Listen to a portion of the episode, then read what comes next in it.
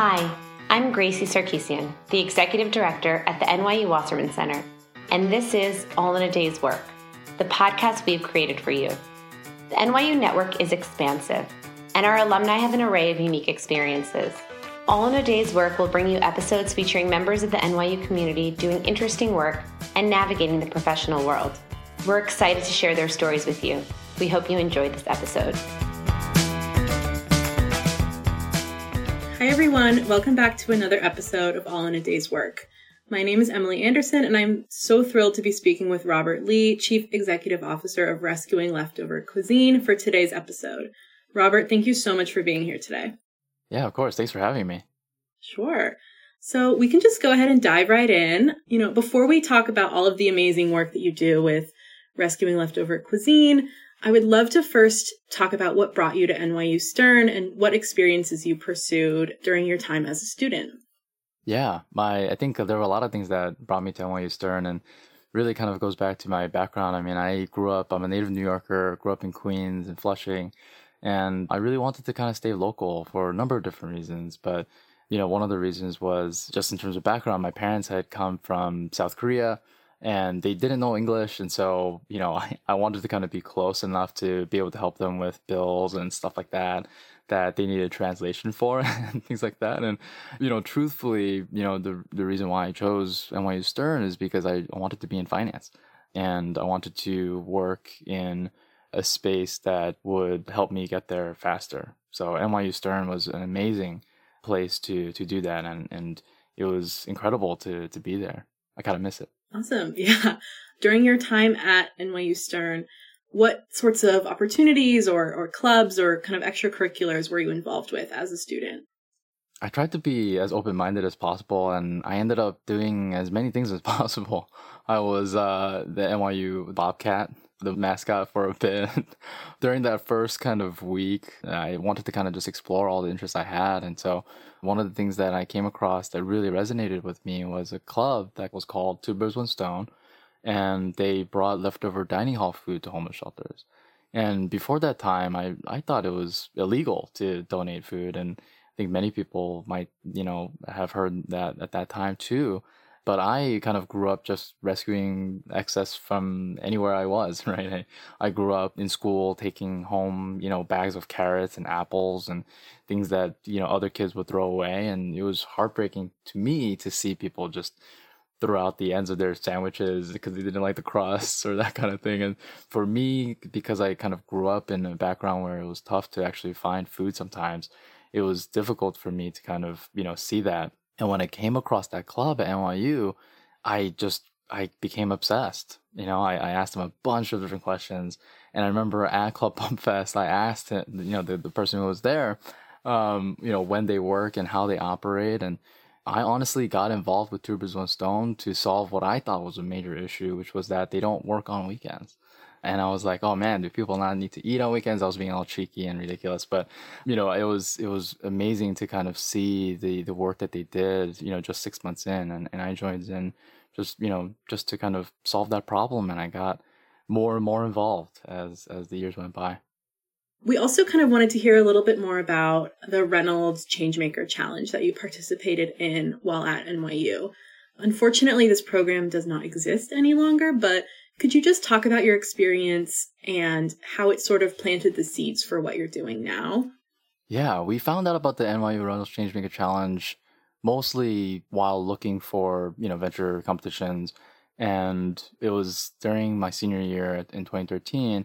And at that point, I had already kind of signed my life away and, you know, to J P. Morgan. And it was a little like late, but I was thinking about what my life would be like after college. But I couldn't let go of food rescue. I couldn't imagine my life without it. And the N Y U Reynolds Changemaker Challenge kind of, you know, helped us hone our strategy and our thoughts around how we would expand it beyond the borders of N Y U, right? And taking the food rescue aspect and making it easily accessible for for-profit food donors rather than just dining halls, and thinking about how we can make the pitch so that it would align with business interests. So it was a really great way for us to really sit down and write a business plan, write, you know, a, a marketing plan and thinking about how it would work and thinking through all the details of it. So you kind of touched on this earlier, but after you graduated from Stern, you started a role at J P. Morgan as an investment management risk analyst. How did this opportunity come up, and kind of what was that experience like for you? Yeah, it was really great, and I really enjoyed my time at J P. Morgan. The opportunity came about through, at that time, I think it was called on-campus recruitment, and the process was amazing. I think, you know, the resources that Wasserman kind of provides in terms of having internship opportunities and also just bolstering your resume. You know, I worked in various different spaces while I was at N Y U, and all of my part-time jobs and internships I got basically from Wasserman. You know, I think the experiences really helped me talk to different angles and, and, and also just explain clearly why I wanted to be in investment management and, and why specifically risk, right? You know, my initial plan was to get a lot of experience and learn a lot in the for-profit space. And, and I thought that I could do that by being a risk analyst, overseeing all the one hundred forty funds across, you know, equity, fixed income, and multi-asset, and, and, and, you know, having an eye into all the different strategies and funds. And then eventually what I wanted to do was kind of hone in on one. I, I specifically had my eye on kind of small cap equity, but my, my career kind of trajectory kind of led me a, a bit astray from that, but it was a great opportunity, and it was, it was amazing to, to work there. Awesome. Yeah. Always love hearing a Wasserman success story. So, you know, during your time at J P. Morgan, you were also kind of working on Rescuing Leftover Cuisine on the side while it was still in its early stages. Could you talk about some of the challenges that you faced while trying to juggle these two roles, and kind of how you eventually made the decision to, you know, focus on Rescuing Leftover Cuisine full time? Yeah, it was tough. I think, you know, for the J P. Morgan internship program, it was actually a new role. And so the investment management, you would sometimes come out at, you know, eight, ten, sometimes midnight. And the, the first thing I would do is go to the restaurant that we work with at, at R L C and rescue their excess food and, and bring it to a homeless shelter. And, you know, to, to me, I think it helped me stay true to kind of what I wanted to do with my time. And, you know, it made me think about kind of how I spend my time at J P. Morgan. And, and granted, I mean, obviously I was I was very junior, and, you know, there's a lot to learn, but I was I was impatient, and I think I wanted to learn at a at a faster clip. I wanted to get my hands dirty, and I wanted to do much more. And I think juggling the two roles was not as challenging as the opportunity cost that I felt of not working on R L C full time. And so that kind of motivated me to to focus on R L C. And, and after one year at, at, at J P. Morgan, I wanted to, I just, I, I kind of talked to my supervisors and, and his supervisor and, and told them, hey, I'm not, you know, leaving for a competitor. I'm not, I'm not going to, you know, uh, anywhere else. I'm I'm trying to work on this thing and see if it works, right? And it's a big risk, but I want to give it a shot. And they were very supportive, and they were very incredible with, with kind of their, their offers to, you know, have me part-time and, you know, that kind of thing. And so I think it was less the juggling aspect, because I think I was just used to working a lot already. But, you know, it really helped me stay grounded and really helped with me focusing on what I wanted to do. And now, a word from Rachel Crown, a recruitment manager at the Wasserman Center. As mentioned earlier in the episode, the Wasserman Center has programs for recruitment on campus. One particular program is called the On-Campus Interviews Program. On-Campus Interviews, which is often shortened to O C I, occurs every academic year and is a great benefit for students looking to secure jobs and internships more easily. But you may be wondering, what exactly is the On-Campus Interviews Program? Well, here's how it works. Companies that are looking to recruit talented N Y U junior, seniors, or master students for seasonal internships or full-time positions will partner with the Wasserman's recruitment team to streamline the application and interview process. During O C I, an employer will post an open position in the jobs section of Handshake, and qualified N Y U students can directly apply by the application deadline. Once the company reviews all student applications, they will select specific candidates to participate in an on-campus interview day, which occurs at the Wasserman Center or virtually, depending on the employer's preference. Piece of cake, right? O C I is only open to N Y U juniors, seniors, and master's students. In order to gain access to the program, students must watch an O C I orientation video and submit a final quiz, which is reviewed by the Wasserman Center. To learn more about O C I, email recruitment at N Y U dot E D U or visit the Wasserman Center's website in the Find a Job or Internship section. Participating in O C I gives N Y U students the opportunity to shine and put their best foot forward in their career path.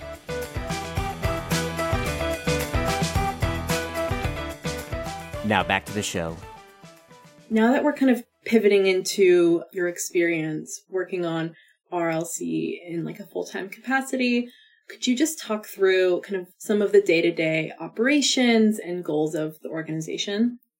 Yeah, oh man, there's so many. And I think on the day-to-day, there's a lot of different operations, right? I mean, we, we do about three hundred pickups per week where we partner with restaurants, food businesses, catering companies, offices, stadiums, all kinds of different food donor partners, and coordinating their excess at the end of the day, or, you know, whenever they have excess food, to, you know, be picked up by volunteers who may or may not be, you know, free at that time, uh, and then bringing it to homeless shelters, food pantries that are also either nearby or can accept the food, right? So, you know, we automated a lot of it through technology and through our proprietary web, you know, application. But the day-to-day basically kind of really looks like working on the web application to make sure that all the pickups are covered, ensuring that all the new food donor partners who are on being onboarded right now are on track, and all the things that you would kind of, you know, expect in, in a normal business, right? Accounts receivable, accounts payable. And, you know, there's just all kinds of things that, that you get involved in as you grow. Could you talk us through some of the growth that the company has underwent? So where are you at now in terms of staffing, markets you're present in, and how that growth process has looked?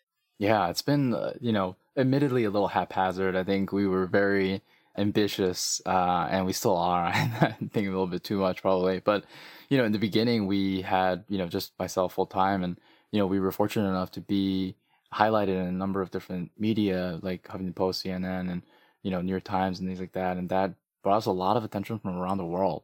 And we had branch requests coming in from Spain, from Vietnam, from Mexico, Canada, but also like pretty much all fifty states in the U S. And so we were kind of open and probably really not smart about the way we were expanding. And one of the biggest pieces of advice that I, I, I would like to give is really just, you know, having a strong purpose uh, around growth, and really thinking about what the reason is for growth. And one of the things that we did was just we tried to help everyone. And in, in a way, it kind of worked, you know, shotgun approach. We had like twelve branches at some point. And it, it had its ups and downs because we had just volunteers because we didn't have the resources to actually pay them. And so now currently we're in nine different cities across the country, all full-time, all staff-led. I think there's been a lot of learnings around along the way. But, you know, we're hoping that we continue to learn at a fast clip so that we can really make this a real thing. Yeah, definitely. And, you know, so much of the kind of business model is based around partnerships with different organizations throughout the cities that you're located in. What is your approach to kind of building these partnerships and lasting relationships with the organizations that you're working with?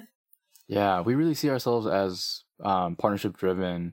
We we work with, you know, as I mentioned, all kinds of different food donor partners, you know, production companies. I, I think I didn't mention all, you know, the, the different types. And, you know, when we partner with these food businesses, we really want to show that food rescue can be a professional service. I think there's a lot of nonprofit organizations or even just, you know, people who want to help who rescue food on the side just, you know, for fun.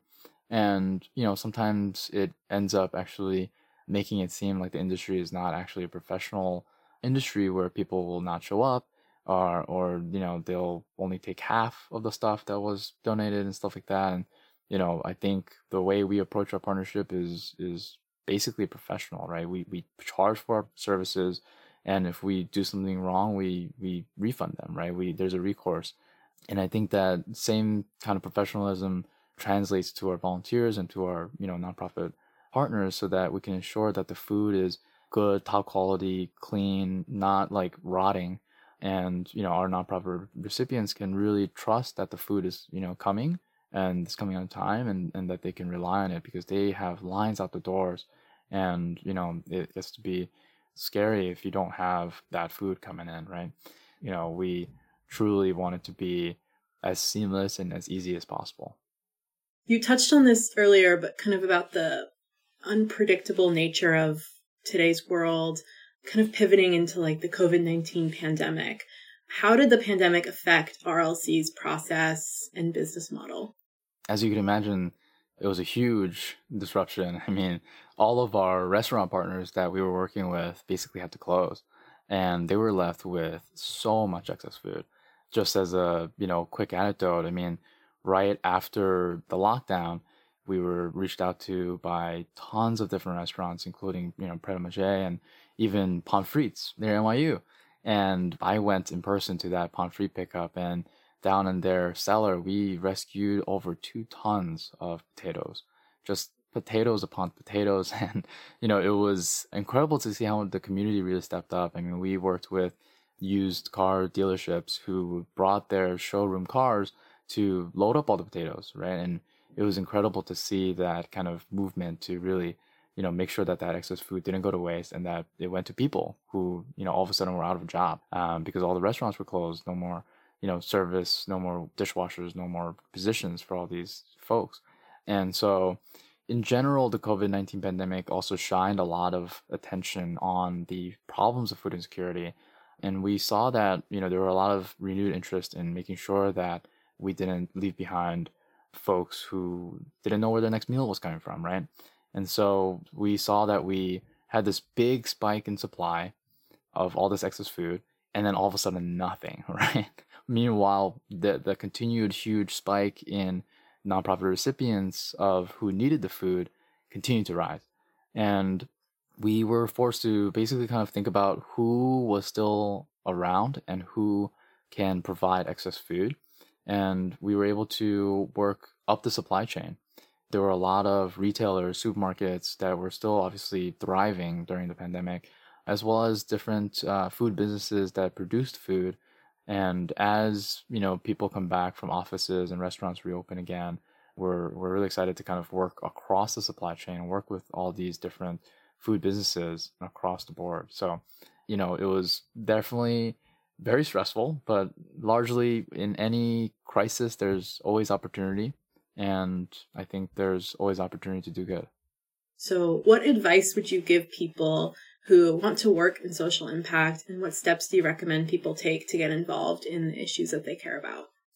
My main advice is to just start small, because I think if you asked me in college what I'd be doing at this age, I'd be like, oh yeah, I'd be, you know, starting a venture capital fund, or, you know, something like that, and uh, something in finance. And I think that for folks who want to do it now rather than doing it later, right? Because my initial plan was to go into finance, make a lot of money, and, you know, make a lot of connections, and then do it when I'm older, when I'm retired, right? And I think some of the problems we have are more pressing than that, and we need more people who can, you know, do it now, right? And I think for those who don't know where to start, I, I'd say start small, because at Two Birds, One Stone, I, I literally just joined to solve that little problem of working on the weekends, and then that problem grew to another problem that we weren't working with other dining halls, and we're only working with one. And then before you know it, you figure out, you know, business models and ways to make it possible for it to organically grow and sustain yourself. So I think that we're dying to know what's next for you. What are you thinking about? What can we expect from R L C going forward? Yeah, we're really excited. We have a lot of plans, um, very ambitious ones. And, you know, our, our hope and goal is that we can continue to kind of expand and, and grow very quickly and make a lot of impact. But truly, you know, what we are seeing is that there's a lot of demand for ensuring that, you know, excess food is donated, right? It's, it's not just a, you you know, hunger issue. It's not just a resource allocation issue. It's a huge environmental issue, right? I mean, we waste forty percent of the food we produce, and it, you know, it's it's a huge natural resource drain. We're using, you know, half the U S land, eighty percent of fresh water, and we're wasting forty percent of that, right? You know, it's just a huge multifaceted issue. I, I kind of always, you know, draw the analogy of like the plastic straw movement of like, all of a sudden I felt like everyone was saying, hey, you can't have plastic straws. You have to have paper straws. And I think food rescue will be something similar, where we do expect over the next few years that people are, there's going to be a tipping point, and, and people will really demand and expect that their restaurant donates excess food and, you know, not throws it out, right? So yeah, we're super excited about the future. Lots of exciting things. But uh, really appreciate you having me on today. Thank you so much for taking the time to speak with me today and share your experience with the N Y U community. This has been Emily Anderson with another episode of All in a Day's Work. Thanks for listening. If you want to learn more about the services that are offered at the Wasserman Center, you can log on to our career portal, Handshake, through your N Y U homepage. Today's episode was hosted by Emily Anderson, with episode guest Robert Lee. Were produced by Sarah Rosenthal and Ben Barzilai, edited by Ben Barzilai, and created with support from Danielle Crystal, Haley Garofalo, and Joseph Mercadante. That's all in a day's work. Thanks for listening.